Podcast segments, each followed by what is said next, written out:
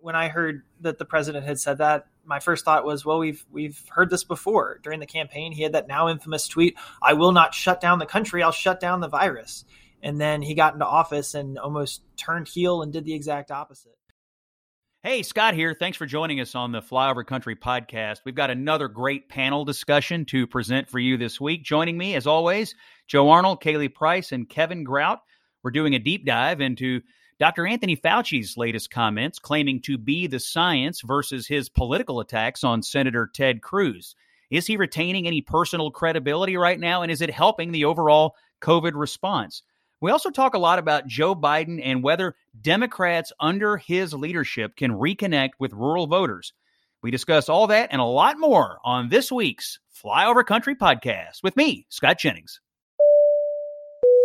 Attention passengers, we ask that you please fasten your seatbelts at this time and secure all baggage underneath your seat or in the overhead compartments. Flyover Country with Scott Jennings is prepared for takeoff. And welcome to Flyover Country with Scott Jennings. I'm Joe Arnold, your your host, with Scott being one of our esteemed panelists. How about that? As well as Kevin Grout. Hello, Kevin. Hello. And Kaylee Price. Hello, Kaylee. Hi, hi.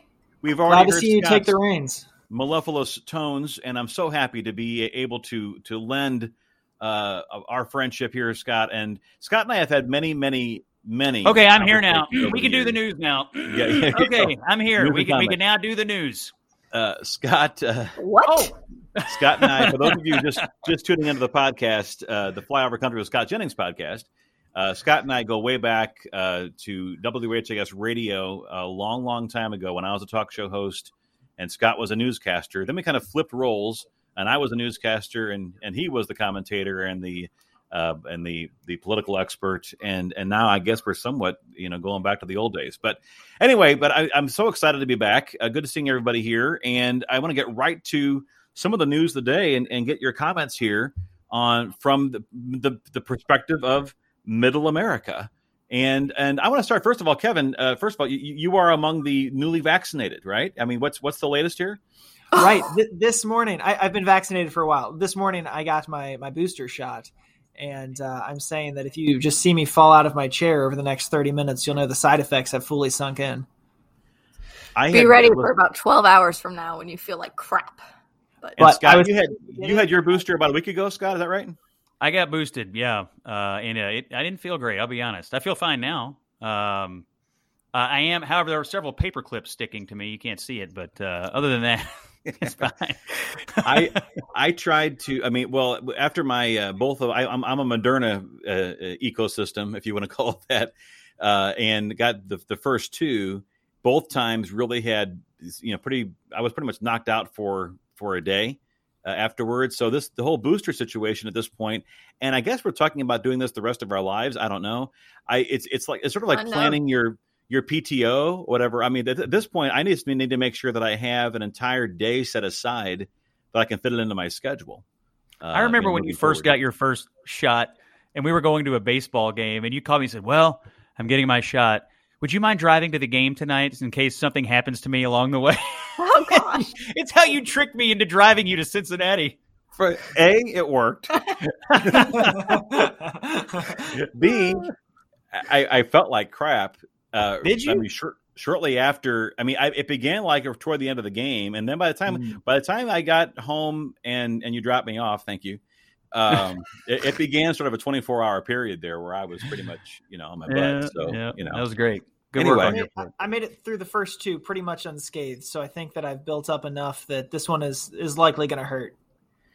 But this kind of goes to uh, let's let's talk first a little bit about the um, the the undefinable uh, the end game here, if you will, of what's going on, and and this goes I think straight to the point of of President Biden this past week. Uh, I think, at least in my perspective, I'm curious to hear about all of yours. Uh, that that Biden read the polling, saw the situation from Virginia and other places, and was very clear, at least as clear as he could be from the from the top, to say no lockdown, no lockdown. In other words, and, and sort of changing what the expectations are. At least he said not yet. But I'm, I'm curious. Let's Scott. We'll start with you. It's your podcast. Uh, is this is this a clear indication that the, the, the political nature of public health policy is beginning to maybe trump the medical information that uh, Democrats have leaned on up to this point? Beginning to trump? I mean, I, I, feel like this has become this has become political a long time ago. And on top of what you just said, there was a um, prominent Democratic strategist yesterday uh, who uh, Patti Solis Doyle, who by the way I know from CNN and I like and and know Patty and think she's a nice person. But she said, you know, uh, this will never end, and I'll never get on an airplane again without a mask. I mean, There's a cohort, a large cohort of Democrats who I think do not want it to end for some reason. They may think they have good reasons, but I, I do think for Biden, one of the political problems he has is that the country wants to move on the country's over this, okay? The country's done with this. But the people who aren't done with it are universally in his base. And so he has to keep them happy while at the same time recognizing the political implications of permanent masking or permanent whatever the restrictions are, or the specter of lockdowns or the specter of school closures. And I, I don't know that they've yet resolved how to do that, to be honest. Kaylee? Yeah, I think it's it's interesting what what they're going to do, and obviously politics are going to start to trump here, um, and, and they have. But but then at the same time, you have Biden saying masks will not be the new normal. You also have Jill Biden inviting kids to the White House, reading to them, making all the kids sitting in masks while she's not in a mask. So they really don't know what the new normal is going to be yet, and and they're still figuring out. I think all they need to do though is look look to folks and how people are living. Look at what just happened in Thanksgiving. I think biggest travel year in a long time. Folks are ready to get back to regular, and I think our nation's leadership needs to do the same. But regarding the political nature of all this, Joe, you know, back during the summer when Florida was seeing an increase in cases, Democrats were all too happy to crap upon Ron DeSantis. He's a killer. You know, his policies are murdering people. Dot dot dot. Now look at the map. Florida is actually the lowest state. If, as we record this, Florida is in the best shape in terms of case transmission right now, and like Michigan with the Democratic governor is in is in horrific shape.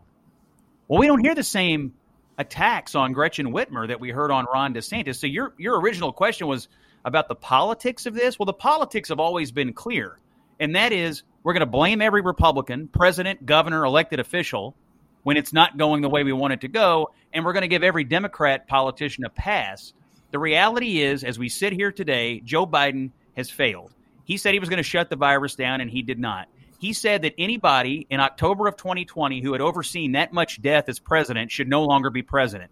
More people have now died during his presidency than Donald Trump's. So, by his own standard, his own political standard, he has failed. And so, what I think is happening is the left will not hold their own accountable, even as they gleefully hold Ron DeSantis and any other Republican they feel is the target of the month. They hold them accountable. And I think that is a damn shame because all of this posturing and all of this theater does nothing except drive down uh, people having confidence in the vaccine. That's what it does. When you see our government and our officials being so political about it, it drives down confidence in our institutions and in the efficacy of the tool that we have, which is the vaccine, and that is a shame.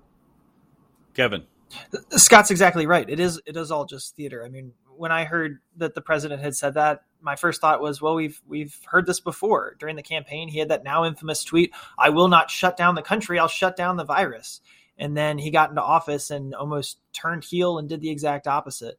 So it, it, it, smacks of political doublespeak that you know he's saying this because that's what the polling want, needs him to say, but when it comes down to it, you know he's going to enact policies that serve the blue check marks on Twitter and what what his inner circle really wants. Well, I guess my question though about all this though is that is the the the goalposts have always changed, you know, throughout. I mean, almost almost weekly or monthly on all this. But the problem is the field is also changing depending upon who you listen to or, or, or uh, appreciate, and that is with the different variants. This Omicron thing is that is is what's uh, perhaps a springboard into you know being able to extend some of the mandates and and maybe lock down again or whatever the case might be for those folks who are more inclined to do that anyway. So I mean maybe my question for you guys is just more of a not a, a political one, but a personal one. How seriously are you taking this new thing? Well, I, I think the larger macro political conversation is about. I mean, there's a group of people in the country who seem to be dedicated to policies that are designed to get us to COVID zero.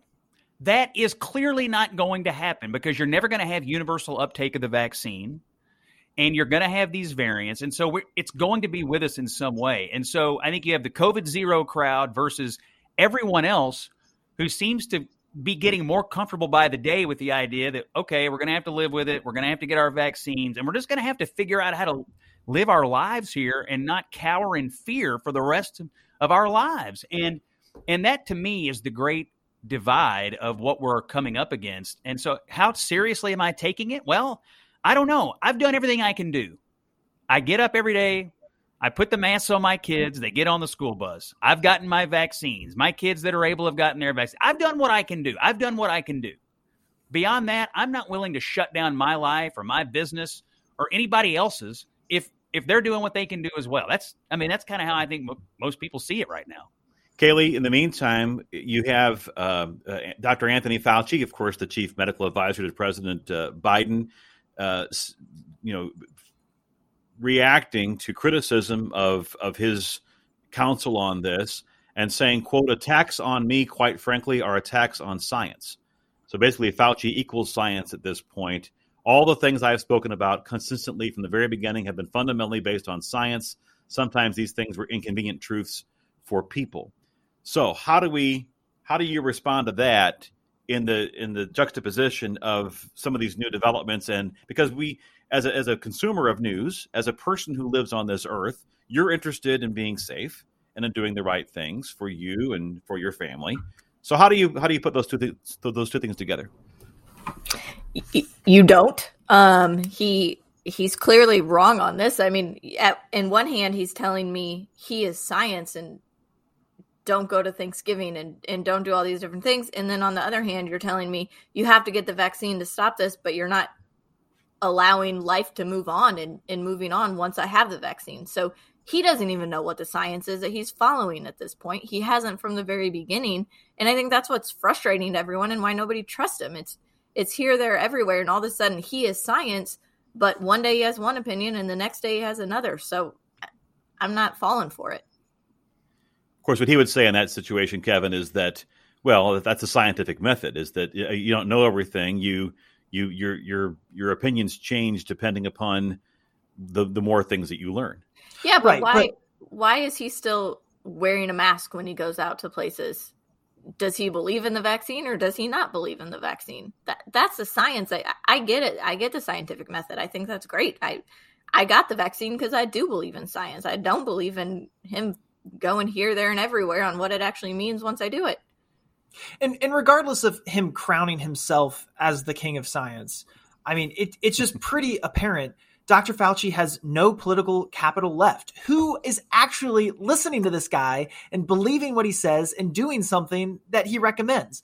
I mean, I, I don't know any of them. I don't know anybody in flyover country who still is. It's a, a stark departure from where we were at the beginning of this pandemic when everybody in my family, in my in my surroundings, everybody was hanging on his every words now I don't know who who's left listening. So at some point, he's got to ask himself, "Am I, you know, hurting this cause? Even if he's saying something that is scientifically right and probably prudent, at some point, is he hurting the cause more than helping it? And is it time for him to?" Um, uh, give up the throne and let somebody else be science for the day. I mean, the, the question is, is it time for him to move on? And I, and I, to me, when he got into his fight this week with Ted Cruz, and Ted Cruz attacked him and then Fauci attacked Ted Cruz over January the 6th.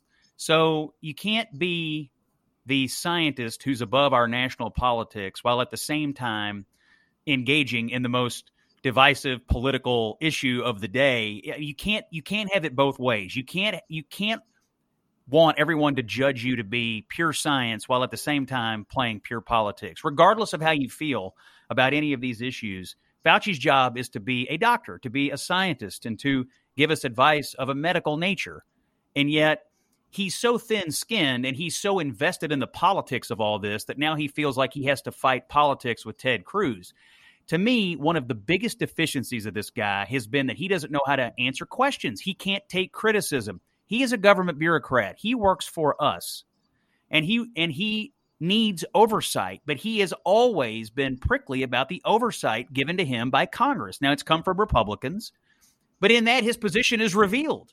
His position is revealed that I'm not I don't feel like it's beneath me to have to answer questions from Republicans. And I think once you go down that political path, it's fine. If he wants to be a political actor, fine. It's a free country. We have free speech. But you can't do that and be a bureaucrat, scientist, I am the science all at the same time.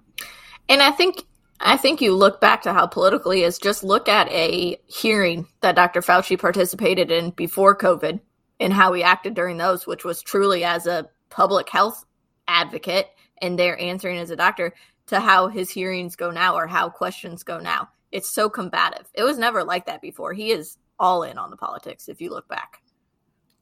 I think early on there was more of a. Uh, of course, it seems like it was 15 years ago in some respects, as far as how long this this whole episode has been has been going on here. But early on, there was almost this: uh, we feel sorry for you because you have to you, you have to work with Trump and that was sort of like you know, you know uh, what, what, can you say and what can't you say? And he was somewhat you know constrained by the political realities of that moment.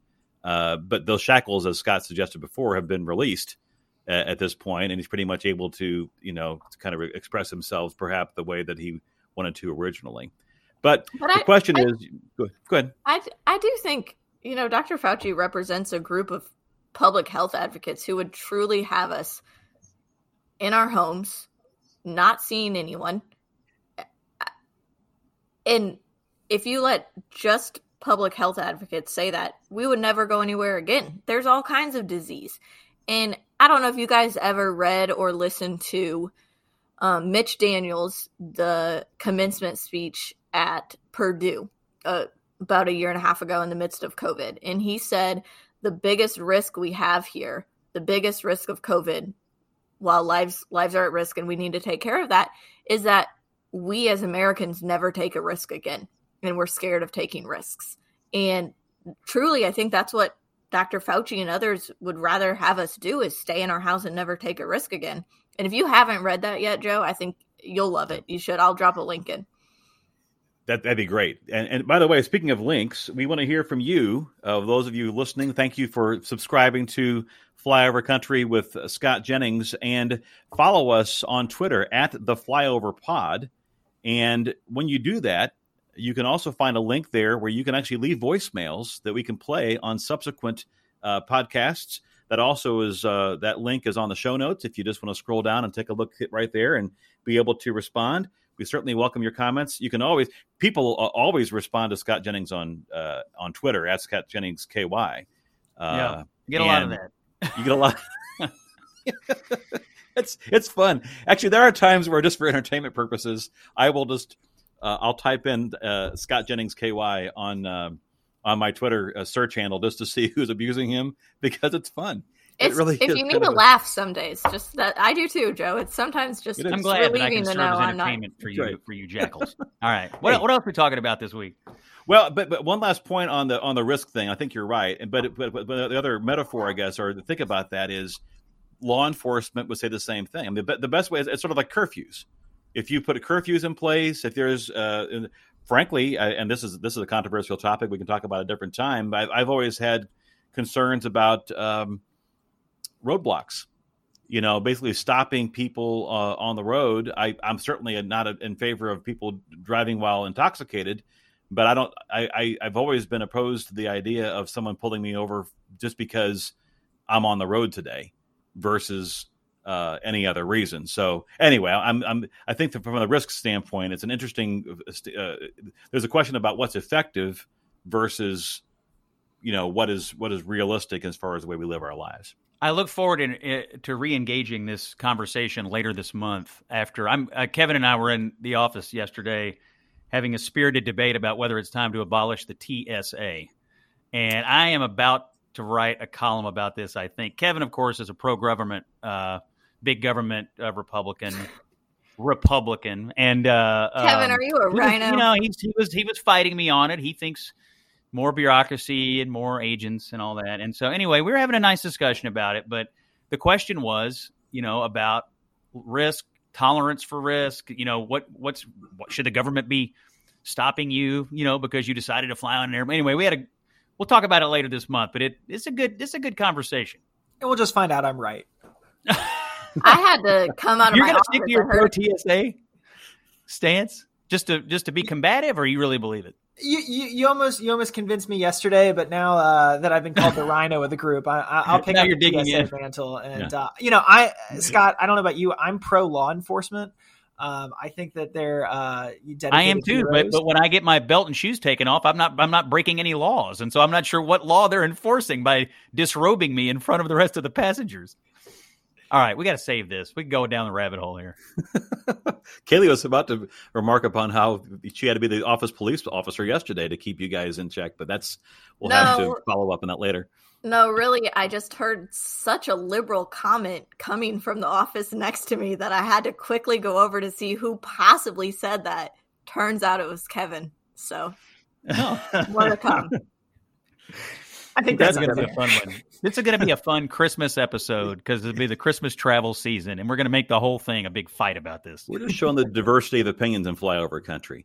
I mentioned off the top about uh, Joe Biden, uh, uh, at least with his tone and trying to maybe address concerns and saying we're not going to lock down again. Scott, I want to ask you about the the continued ripple effect of Virginia and and Democrats uh, maybe reacting now and trying to okay, what, what can we do to reorient, to recharacterize, and prepare for 2022 and beyond based upon the lessons of Virginia. First of all, you know, it's you reacted to it immediately when when Youngkin won and what happened there, and, and the New Jersey very close race there. Um, but now that we've had a month to look back upon that and and see how people are responding to it, what are the lessons do you think learned, and, what are you seeing here as far as um, comments from Democrats, maybe some moderate Democrats who are concerned about losing or ignoring rural America altogether? Well, I, I don't think they've learned any lessons. I, I think they are doubling down on a vision of America that is not going to fly in this upcoming midterm election. And they are doubling down on a view that is so divisive, which is to say, if you don't vote for us and you don't agree with our ideology up and down the board, you're a racist. You're a white supremacist. And I don't see any sign since the Virginia uh, result uh, that that that they get it now, that they understand how off-putting this is, and that it's not going to work. And so, I mean, just when you thought the Democrats couldn't go any lower in rural America, they really have continued to sink. Youngkin proved that that there's more to be gained uh, in rural America uh, for the Republicans by operating the way that he did, and there's really nothing to be lost uh, by operating the way that he did in his campaign. And Democrats, in in in in some ways, there's really nothing to do about it because Democrats are going to continue to. It seems to me that the prevailing energy in their party is to continue to go down this this rabbit hole, and it is a it's a dead end for their party. But it's a dead end for America. It's a dead end for civil discourse. It's a dead end for our politics. When all debates end with, "Well, if you don't agree with me, you're a racist." I mean, how what how are you supposed to discuss any issue if that is the end of the tunnel uh, for for most of these Democrats who are out debating things? And I find it very very disconcerting, frankly, because to say that about your political opponents indicates that you truly deeply believe they have evil in their hearts. And I don't think that about Democrats. I don't think all of my political opponents are evil. I think they, they're there to be debated, but I don't think they're evil. But I think when Democrats want to end all debates with that conclusion, it means something very different, and it's it's something very it portends something very dark for our democracy, in my opinion.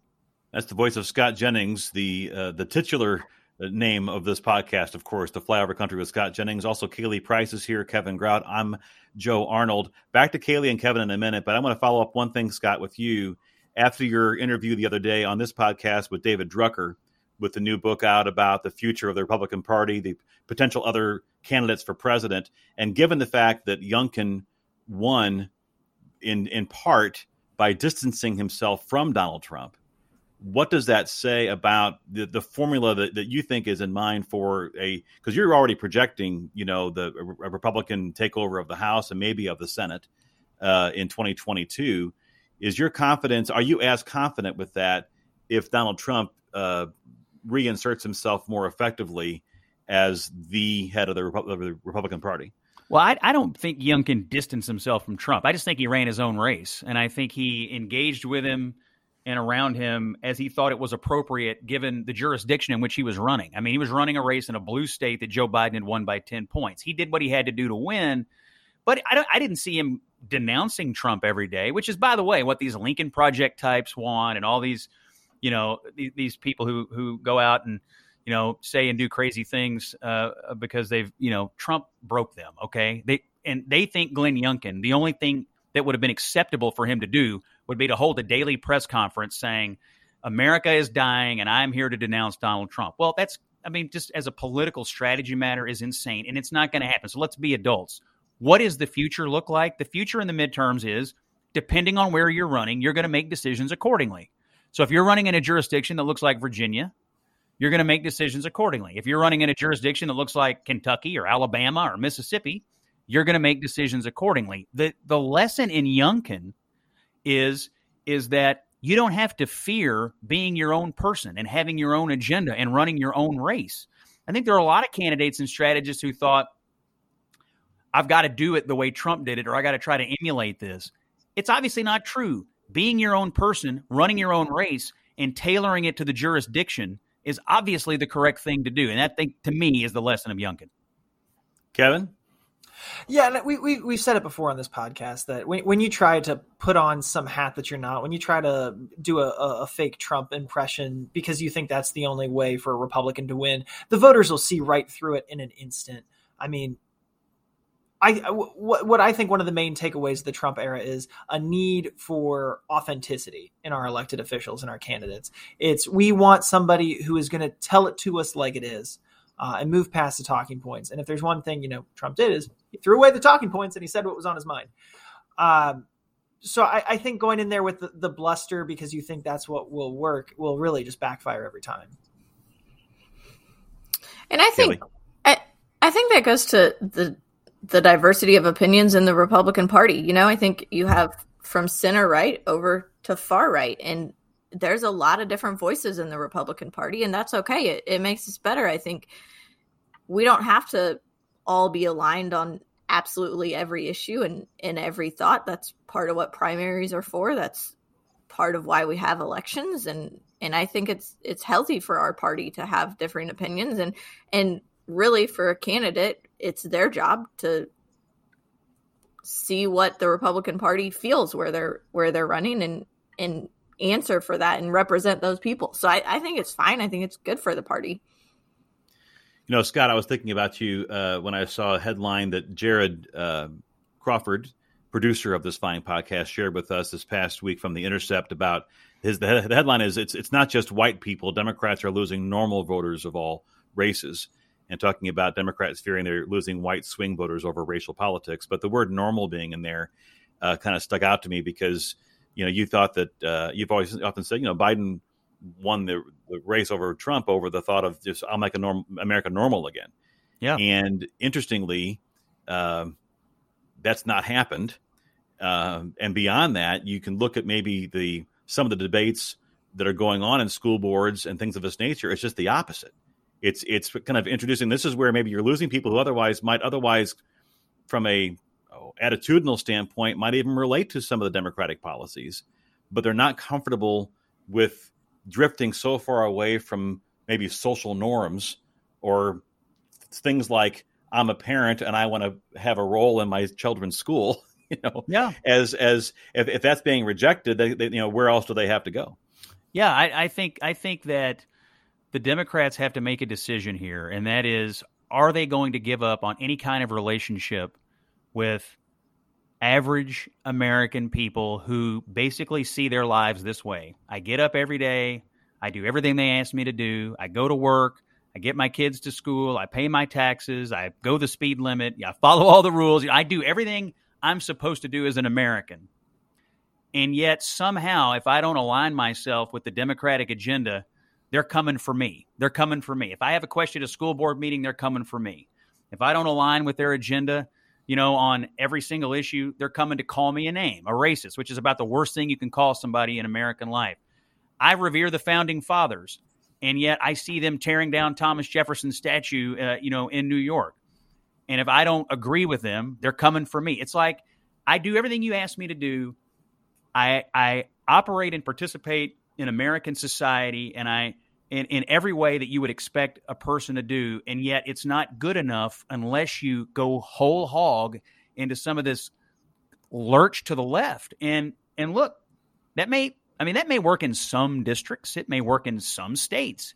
It is not going to work throughout most of America because there are even people who I would probably consider themselves to be center left on a number of policies who don't want to go that far, who, who may well have questions about what's going on in their kids' school system. So they're playing a dangerous game, and uh, and uh, you know they claim that the greatest threat to America is that if Donald Trump comes back as president. Let me tell you how you get Donald Trump back. Do exactly what you're doing right now.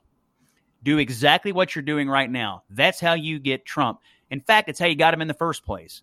A party that's lurching so far to the left, and somebody showed up and appeared to have the strength and the fight to jerk it back, you know, to some equilibrium they're doubling down on it, and and this is how you're going to get this guy again.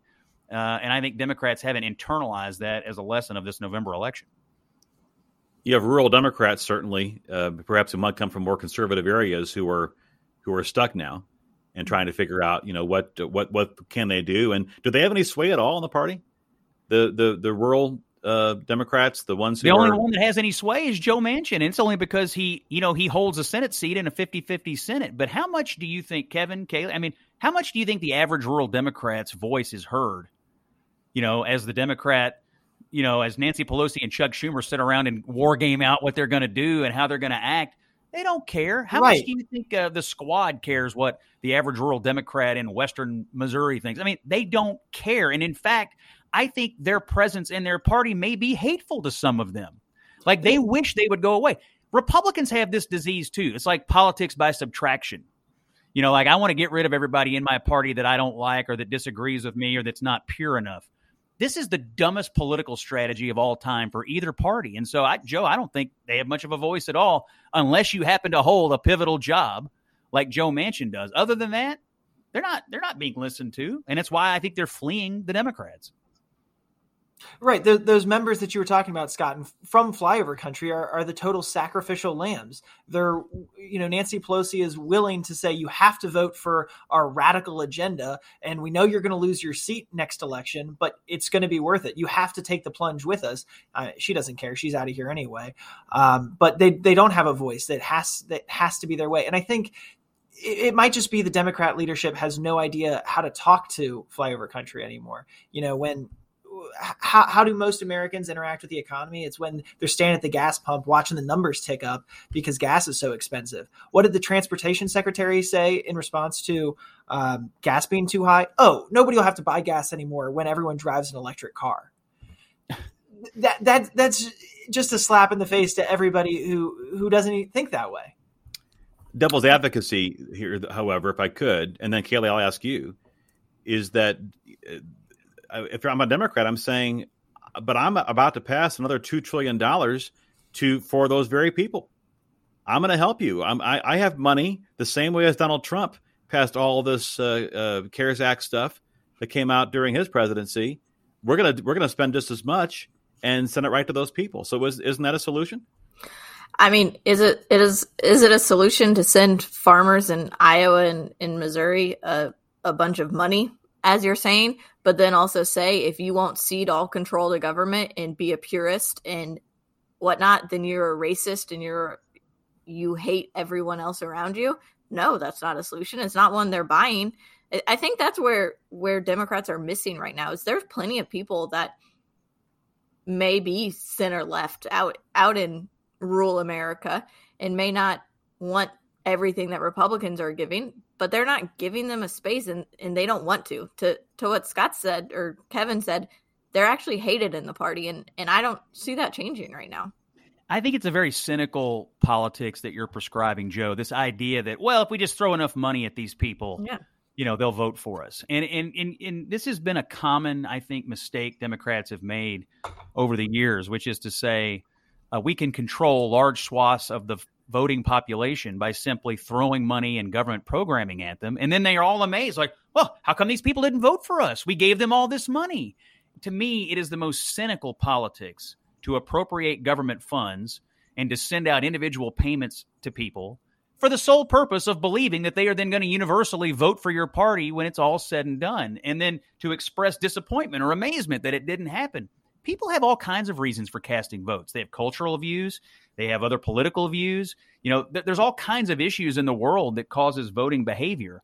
But Democrats think if they just send you a check, and if if it's for enough, that you'll forsake all other values you have and bow down. And I think they're coming to the coming to the realization it's not going to be the case, and it won't be the case in the upcoming midterm. And they just seem to never learn this lesson.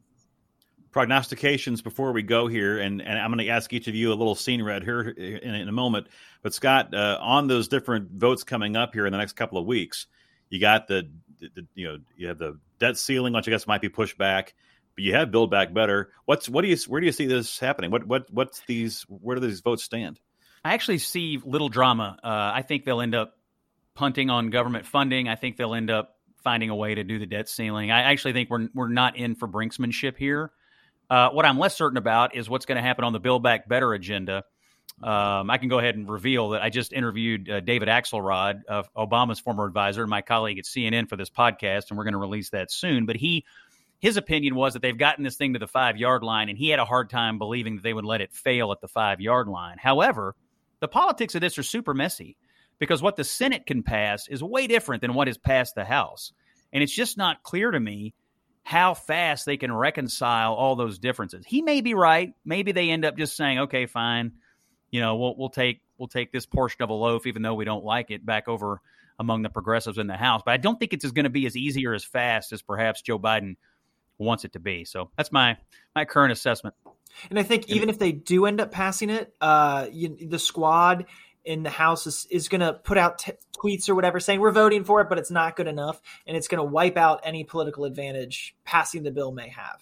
Yeah, that that's, a, that's a really enough- they, yeah that's that's a really interesting point, Kevin. They may end up giving Republicans, you know, all the ammunition that they need for these political. You know, when this gets debated in political campaigns, you know, and Democrats are touting their agenda. Well, even you know, even even your own party didn't yeah. think it was a good the bill. The only I mean, thing about it, it, it is going to be its bipartisan opposition. Yeah, interesting. Uh, Scott, uh, before Seen Read heard, you mentioned David Axelrod. Uh, and when David Drucker, be sure to listen to that interview. Anyone else coming up we should be aware of, or do you want to tease uh, uh, later on? Well, I just want to tease that that in addition to David Axelrod, um, I'm conducting two, under, two other interviews this week, and I want to tease it, and I want to have a little mystery about it because they're so good. Oh, the guests really are good. so amazing, and we're gonna we're gonna drop those out over the next couple of weeks. But it's two people that I greatly admire, that I think are absolute leaders for our country, that I think are in politics for all the right reasons, and that I think really have unique voices in our party and in our country today. So I'm really excited about it, and uh, look forward to getting those out. And uh, I'm really grateful that they they chose to come on because. Um, really, really interesting people.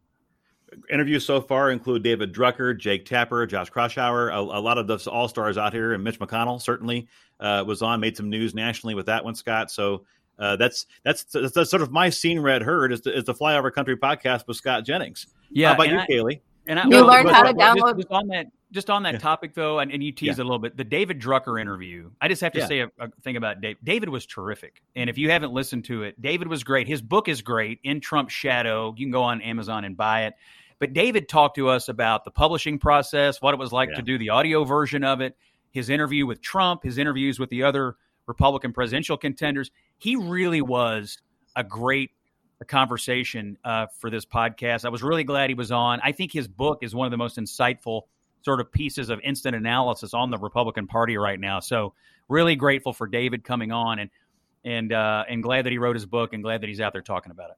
I will say, from a, as a former reporter, it was interesting to me because you wonder about this. Sometimes these the, the, the logistics and just the setup of how these things work, and his description of sitting down with Trump and how that all went was was fascinating. All right, Kaylee, anything you've seen, read, or heard you want to share with us? Well, it is uh, Christmas movie time in my household, meaning every time I sit down, I'm going to turn on a Netflix or Hallmark Christmas movie. Uh, love those. Also, continuing continuing to read. I read a lot of historical fiction. I'm reading one right now called "Send for Me," about uh, a Jewish family in Germany that migrated to Wisconsin. Excellent, Kevin. I'm gonna tweak your question a little bit. It's not seen, it's will see. Uh, this this weekend, my wife and I are gonna go see a uh, production of Handel's Messiah, and I think that's really the best way to kick off the Christmas season.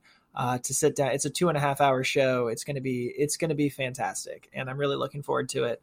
I have uh, been to that, Kevin, multiple times. It is really, really good. It's right. My, hallelujah. My, and, he gets it. He knows it. and Kevin, so you know, my family began a new Thanksgiving tradition on Thanksgiving Eve. We got together on Wednesday and we watched planes, trains, and automobiles based upon this podcast and your the, the, the snake draft of Thanksgiving. So thank the you. The only thing I could think about on Thanksgiving was Kaylee and her family with the corn trying to pick off the individual kernels.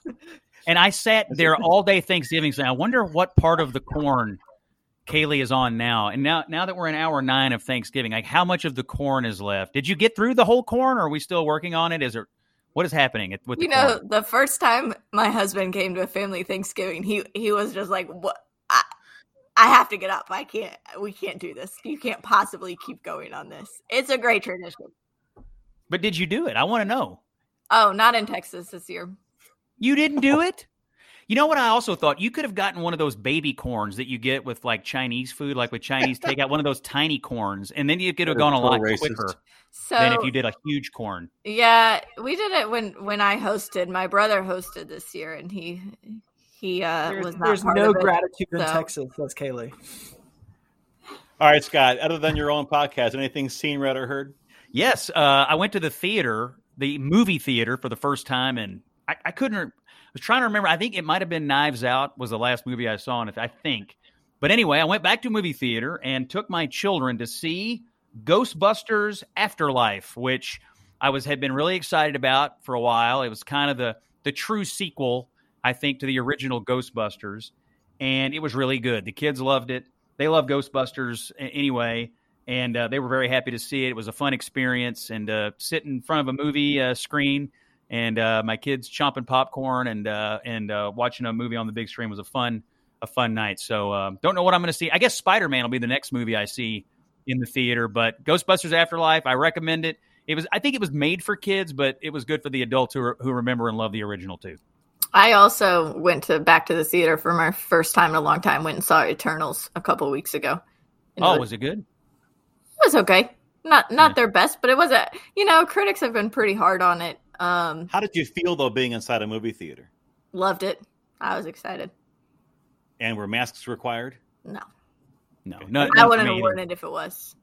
You know, uh, I, I, went to a theater and saw a movie on a big screen, and then and then around that same time, uh, the family also sat down and watched a couple of things on Disney Plus. Shang Chi, the Marvel movie that's on Disney Plus, and we watched the first couple of episodes of the new Hawkeye series. But you know, I like the Shang Chi movie. I thought it was great, but there is a real difference in seeing a, a movie on a big screen, like in a theater. I mean, for me, for us, growing up in theaters, but I don't know if our children are going to have the same, you know, because they, they probably won't see as many movies in theaters as we did growing up. So I, have thought about that, you know, and I want to make sure I, my kids see at least a few in there to get the feel of it. That was my thought on Shang Chi. We watched that a ton. It was my nephew's movie of choice at Thanksgiving, meaning they just watch it over and over and over again. And I was thinking, this would be great to see on a big screen. There's a lot of action at the beginning. It would have been really good. That's Kaylee Price, Kevin Grout, Scott Jennings. I'm Joe Arnold. You're listening to the Flyover podcast with Scott Jennings, and follow us on Twitter at the Flyover Pod. On the show notes, as well as on Twitter, you can find the link to send us your voicemails and your comments about future shows. Thanks, guys.